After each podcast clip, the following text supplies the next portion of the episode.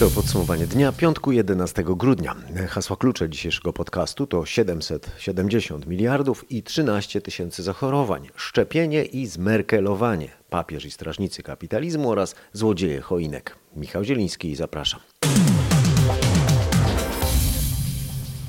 Zaczynamy od unijnego budżetu i kompromisu, który pozwolił na odblokowanie unijnego budżetu. Dla Polski i Węgier to oznacza wielki zastrzyk finansowy. Premier zapowiada 770 miliardów złotych do wydania w ciągu 7 lat. Skąd się bierze ta suma? Po pierwsze, to pieniądze rozdzielane w ramach siedmioletniego budżetu Unii Europejskiej. I tu Polska będzie nadal krajem, który najmocniej skorzysta, otrzymując przez tych 7 lat 150 miliardów euro. Do tego dochodzi fundusz odbudowy po covid To te pieniądze mogliśmy stracić, gdyby nie doszło do kompromisu w sprawie mechanizmu pieniądze za praworządność. Z tego funduszu nasz kraj ma pozyskać 23 miliardy euro. W sumie daje to według obecnego kursu europejskiej waluty 770 miliardów złotych. W inwestycje drogowe, infrastrukturalne, energetyczne, ale także cyfrowe. Wraz z tymi środkami 770 miliardów, bardzo dobry budżet, będziemy w stanie zaproponować największy program inwestycyjny który z całą pewnością pomoże w tej sytuacji pokowidowej. Jednak Polacy potrzebują dzisiaj kapitału, potrzebują dzisiaj środków na jak najszybszy rozwój, na jak najwięcej inwestycji w te obszary, które pomogą polskiej gospodarce jak najszybciej dogonić najwyżej rozwinięte państwa Zachodu obiecuje premier Mateusz Morawiecki. 770 miliardów podzielonych przez 7 lat to 110 miliardów złotych rocznie. Dla porównania rekordowy deficyt budżetowy w tym roku, kiedy to rząd wypłaca pieniądze starcze, zwalnia z ZUS-u i dopłaca do pensji, to ma być mniej niż 100 miliardów złotych. A nasza korespondentka w Brukseli, Katarzyna Szymańska-Borginą, rozmawiała z unijnymi negocjatorami kompromisu, który zawarto wczoraj wieczorem. Jeszcze tydzień temu wydawało się, że może nie dojść do porozumienia w sprawie polsko-węgierskiego weta budżetowego, powiedział wysoki rangą unijny dyplomata, który brał udział w negocjacjach. Y, Katarzyna Szymańska-Borginą powie, co zdaniem unijnych negocjatorów przekonała premierów Morawieckiego i Orbana do porzucenia weta. Mój rozmówca wymienił trzy główne przyczyny zgody Polski i Węgier na kompromis, do którego de facto doszło jeszcze przed szczytem. Po pierwsze, oba kraje liczyły, że ich obawy co do braku obiektywności Komisji Europejskiej w sprawie mechanizmu praworządnościowego znajdą o wiele szersze poparcie wśród pozostałych krajów Unii. Tymczasem 25 pozostała zjednoczona i nie dało się jej podzielić. Nawet Słowenia zrobiła krok wstecz. Zadziałała także perspektywa utworzenia funduszu odbudowy po pandemii dla 25. Na niczym spełzły tak także kalkulacje Polski i Węgier, że sprawę załatwi kolejna prezydencja, czyli Portugalia. Dlatego premier Portugalii Antonio Costa spotkał się z szefem Rady Europejskiej Charlesem Michelem i na konferencji prasowej rozwiał te złudzenia. Mój rozmówca powiedział także, że zadziałał również autorytet i siła przekonywania kanclerz Niemiec Angeli Merkel, która włączyła się bardzo aktywnie w te negocjacje. Kanclerz Niemiec znów zmerkelowała. Tak komentator agencji Bloomberga z niesmakiem komentuje ustępstwo najpotężniejszej polityki Europy i szefowej rządu przewodniczących pracę Unii Niemiec z władzami Polski i Węgier. Według autora komentarza Viktor Orban uzyskał immunitet od unijnych zasad demokratycznych na 10 lat, a Jarosław Kaczyński na 5. Niemieckie media piszą, że kompromis jest ciosem dla praworządności. O tych opiniach e, nasza e, dziennikarka Aneta Łuczkowska. Z jednej strony niemieckie media piszą o kompromisie, że to ulga. Wiele państw dotkniętych pandemią czeka na środki, które mogło zablokować weto. Z drugiej strony Der Spiegel zauważa, że Unia straciła szansę na uratowanie Polski, Węgier, ale i Rumunii czy Słowenii przed popadnięciem w autokrację. Mechanizmu praworządności nie będzie można zastosować na przykład w przypadku łamania wolności prasy. Tagesschau wychwala przewodniczącą szczytowi Angelę Merkel, nazywając przedłożenie mechanizmu praworządności praworządności do zbadania Europejskiemu Trybunałowi Sprawiedliwości sprytnym posunięciem, po którym Orban i Morawiecki potulnie zrezygnowali z blokady budżetu. Jutro, w sobotę, około południa, zebrać się mają władze Solidarnej Polski, żeby dyskutować o dalszej współpracy w rządzie, po tym jak partia Zbigniewa Ziobry nie zaakceptowała ustaleń unijnego szczytu. Wiceszefowa tego ugrupowania Beata Kempa twierdzi wręcz, oddaliśmy suwerenność pod rządy obcych państw. O politycznych reakcjach na pęknięcia w obozie rządowym Patryk Michalski. Jarosław Gowin, drugi koalicjant, chwalił ustalenia szczytu i twierdzi, że Zbigniew Ziobro, choć ma prawo do innej oceny, to nie ma racji. Według niego ocena Solidarnej Polski jest odosobniona. Kompletnie rozmijają się po pierwsze z odczuciami przytłaczającej większości Polaków, a po drugie rozmijają się z realnie pojętą polską racją stanu. Przy okazji wicepremier apelował o jedność. Alternatywą dla naszego rządu są przedterminowe wybory, a przedterminowe wybory nie byłyby dobre ani dla Polski, ani dla Solidarnej Polski. Jarosław Gowin uważa, że snucie scenariuszy z rządem bez Solidarnej Polski jest przedwczesne. Dodaje jednak, że w polityce nie można wykluczyć żadnych scenariuszy. I przy okazji zaznacza, że ma bardzo dobre kontakty z ludowcami i Pawłem Kukizem. Władysław Kośniak-Kamysz wyklucza formalne wejście do rządu, choć Gowinowi bardziej zależałoby nawet na nieformalnej współpracy.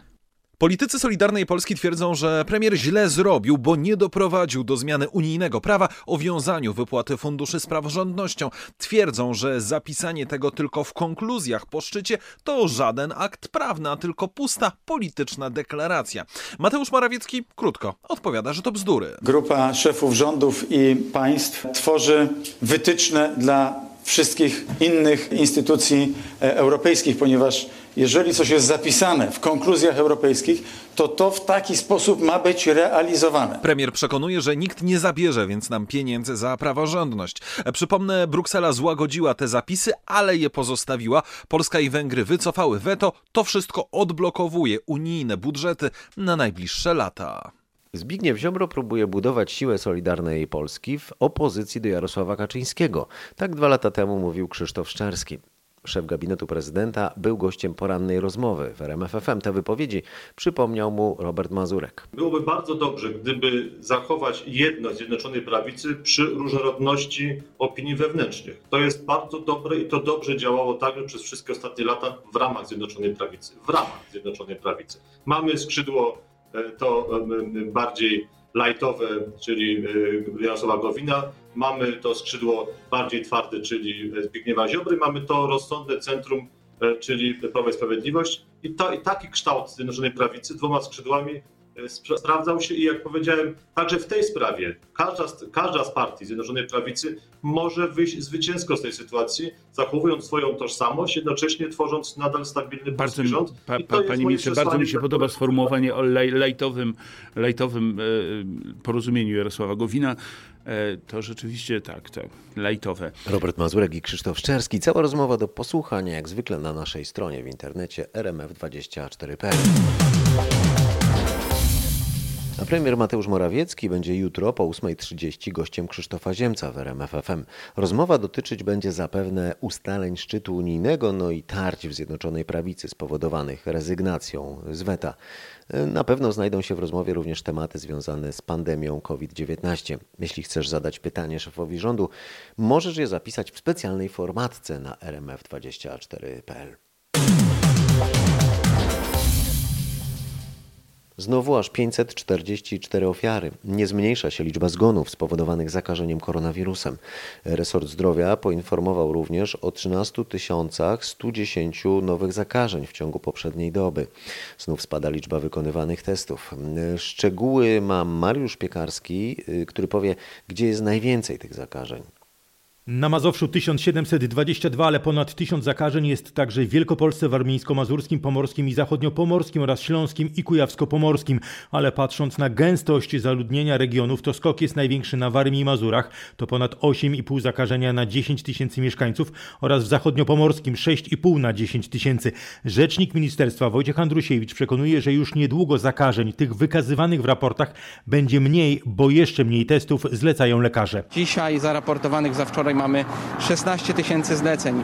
W porównaniu jeszcze do sytuacji przed dwoma tygodniami jest to dwukrotny spadek liczby badań z podstawowej opieki zdrowotnej. Nie da się jednak liczbą testów zmienić liczby zgonów, a tych wciąż jest szokująco dużo.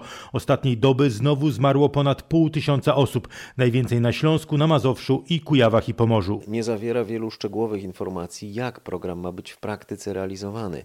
Tak brzmi opinia Naczelnej Rady Lekarskiej do Narodowego Programu Szczepień przeciwko koronawirusowi. Rząd do jutra czeka na opinię kilkudziesięciu organizacji. Ogólnie Rada Lekarska pozytywnie jednak ocenia dokument. Mariusz Piekarski ponownie o tym, czego według samorządu lekarskiego brakuje w dokumencie. To aż 22 punkty zdaniem Rady Lekarskiej. Dokument nie zawiera choćby harmonogramu dostaw poszczególnych szczepionek. Nie wiadomo jak liczebne są poszczególne grupy, które mają być szczepione, jak weryfikować ich uprawnienia do szczepień w pierwszej kolejności. Samorząd zwraca uwagę na brak informacji, czy punkty szczepień mogą liczyć na materiały pomocnicze i urządzenia chłodnicze. Brak jest jasnej informacji, czy pacjent będzie miał prawo wyboru szczepionki oraz czy system rejestracji będzie umożliwiał generowanie podwójnych skierowań dla tego samego pacjenta i jak rezerwować podanie koniecznej drugiej dawki. Zdaniem Rady trzeba wyjaśnić, czy i po co pacjent ma zostać w placówce pół godziny po szczepieniu. Nie ma takiej konieczności medycznej, twierdzą lekarze. Rada pyta o zabezpieczenia przed fałszowaniem szczepionek i jakie są zasady szczepienia ozdrowieńców. Warszawa, Mariusz Piekarski. Wieczorem w sprawie koronawirusa i szczepionki przeciwko COVID-19 wypowiedział się prezydent. Andrzej Duda zapowiedział, że szczepionka może być w Polsce już kilka dni po decyzji o jej dopuszczeniu na rynek w Europie.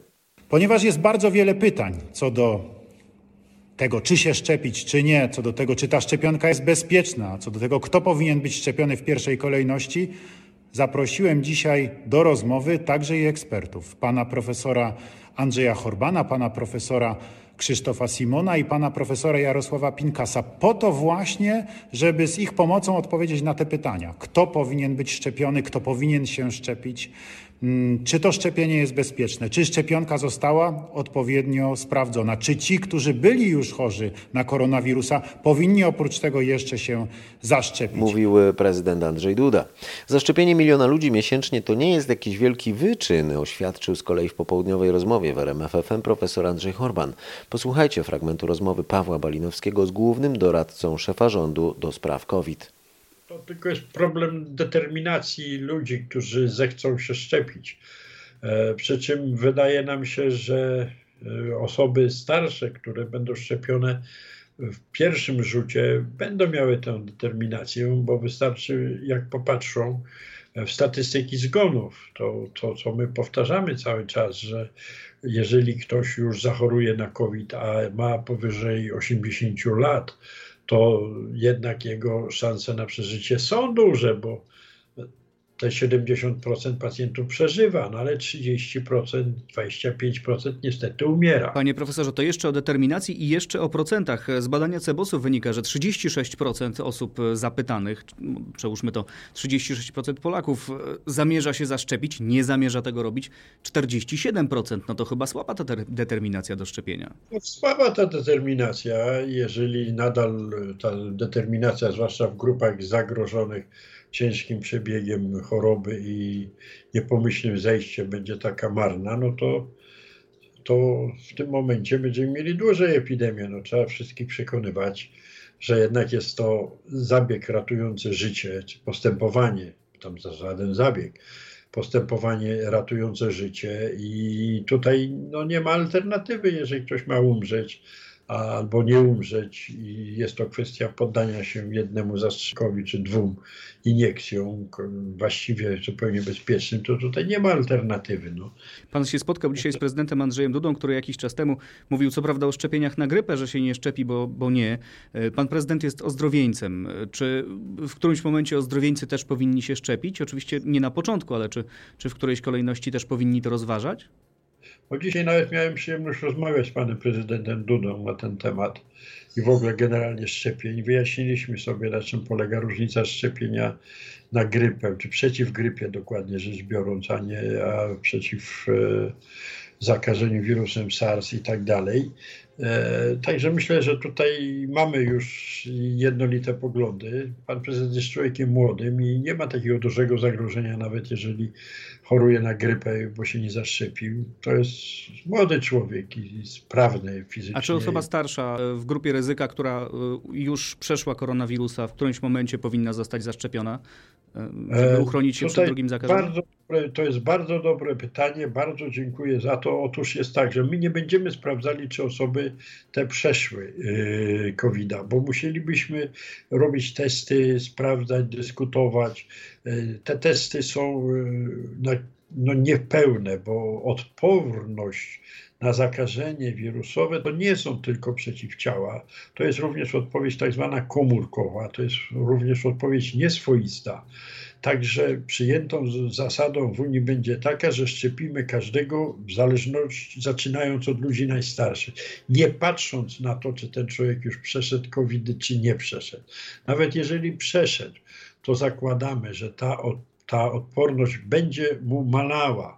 Oczywiście każdemu maleje, bo taka jest natura nasza i na, na, natura naszej immunologii.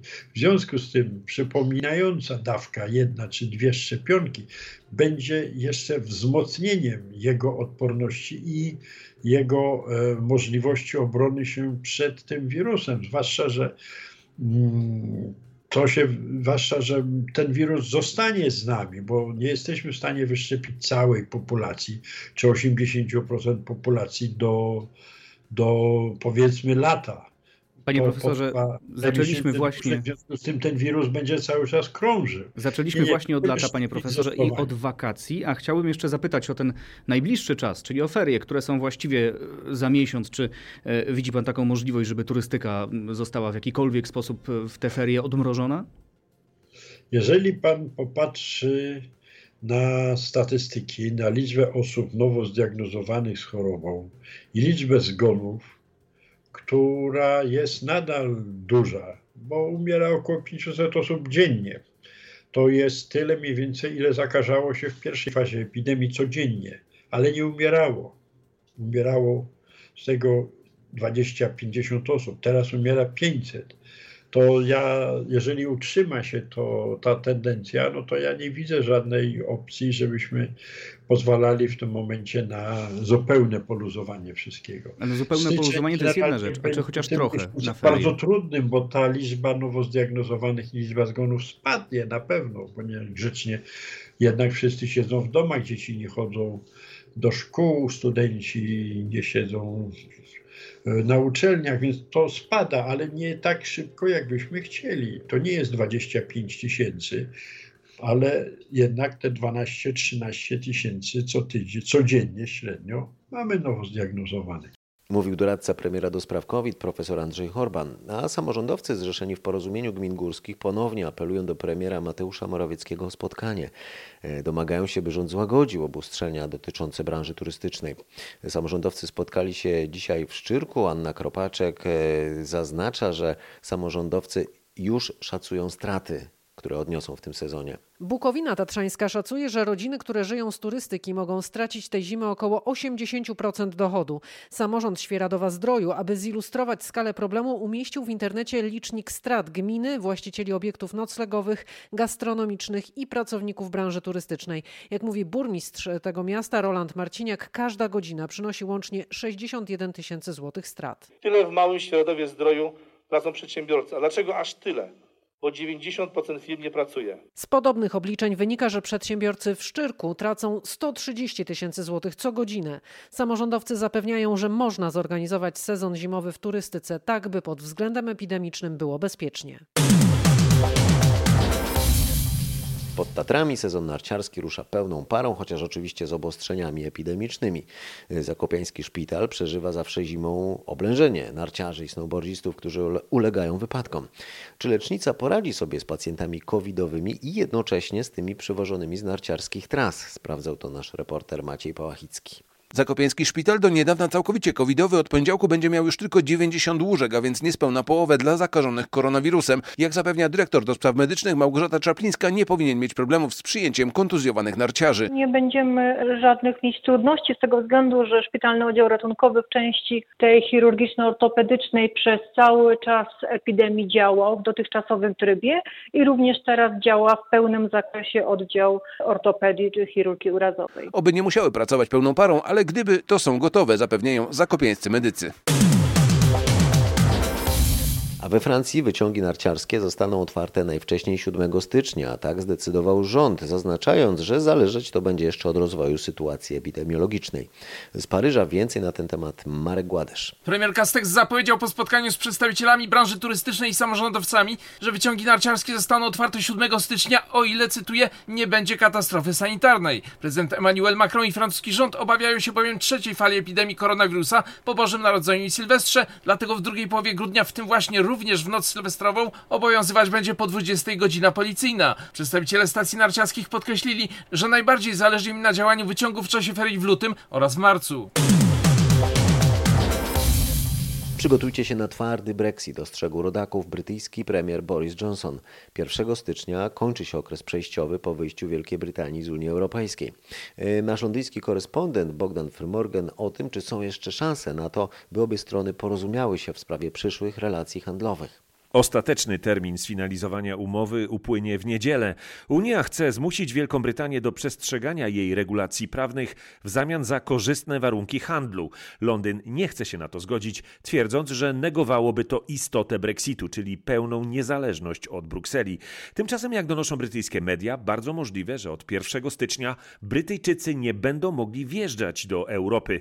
Wielka Brytania stanie się dla Unii automatycznie krajem trzecim, a ich obywatele z uwagi na pandemię z nielicznymi wyjątkami nie mogą przekraczać unijnej granicy. Jak donoszą tutejsze media, nic nie wskazuje na to, że Komisja Europejska zamierza zrobić wyjątek dla Brytyjczyków.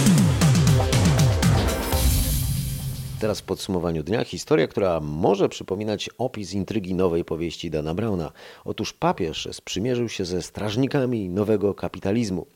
Światowa prasa biznesowa z niedowierzaniem komentuje przymierze e, głowy kościoła i liderów korporacji na rzecz nowego kapitalizmu. Szefowie wielkich firm finansowych, produkcyjnych i usługowych obiecują, że będą tworzyć bardziej sprawiedliwy system e, gospodarczy. Skąd się biorą wątpliwości wobec ich intencji? Otóż stąd, że te firmy na razie są filarami kapitalizmu, zatrudniając 200 milionów ludzi niemal we wszystkich krajach świata. Ich szefowie przyłączyli się do apelu Lynn Forrester de Rothschild i nazywają się właśnie strażnikami inkluzywnego kapitalizmu. Inkluzywnego, czyli starającego się włączyć biedne masy do możliwości szerszego korzystania z zysków. Tak przynajmniej rozumie to papież, który w niedawnej encyklice wzywał do skończenia z sytuacją, w której setki milionów ludzi nie mają co jeść, a garstka bogaczy dysponuje miliardami. Problem w tym, że strażnicy to właśnie ci bogacze. Niektórzy zgromadzili po kilkadziesiąt miliardów dolarów. Jak komentują New York Times czy Forbes, do tej pory na przykład bez mrugnięcia okiem pobierali roczne wynagrodzenia rzędu kilkudziesięciu milionów dolarów, a mogliby kilku, resztę zostawia zostawiając choćby własnym pracownikom.